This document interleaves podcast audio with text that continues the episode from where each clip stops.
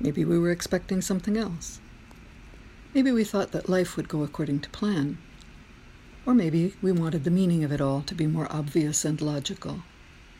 But here we are, out on the sea of life in our little boat, facing waves of uncertainty, or even storms.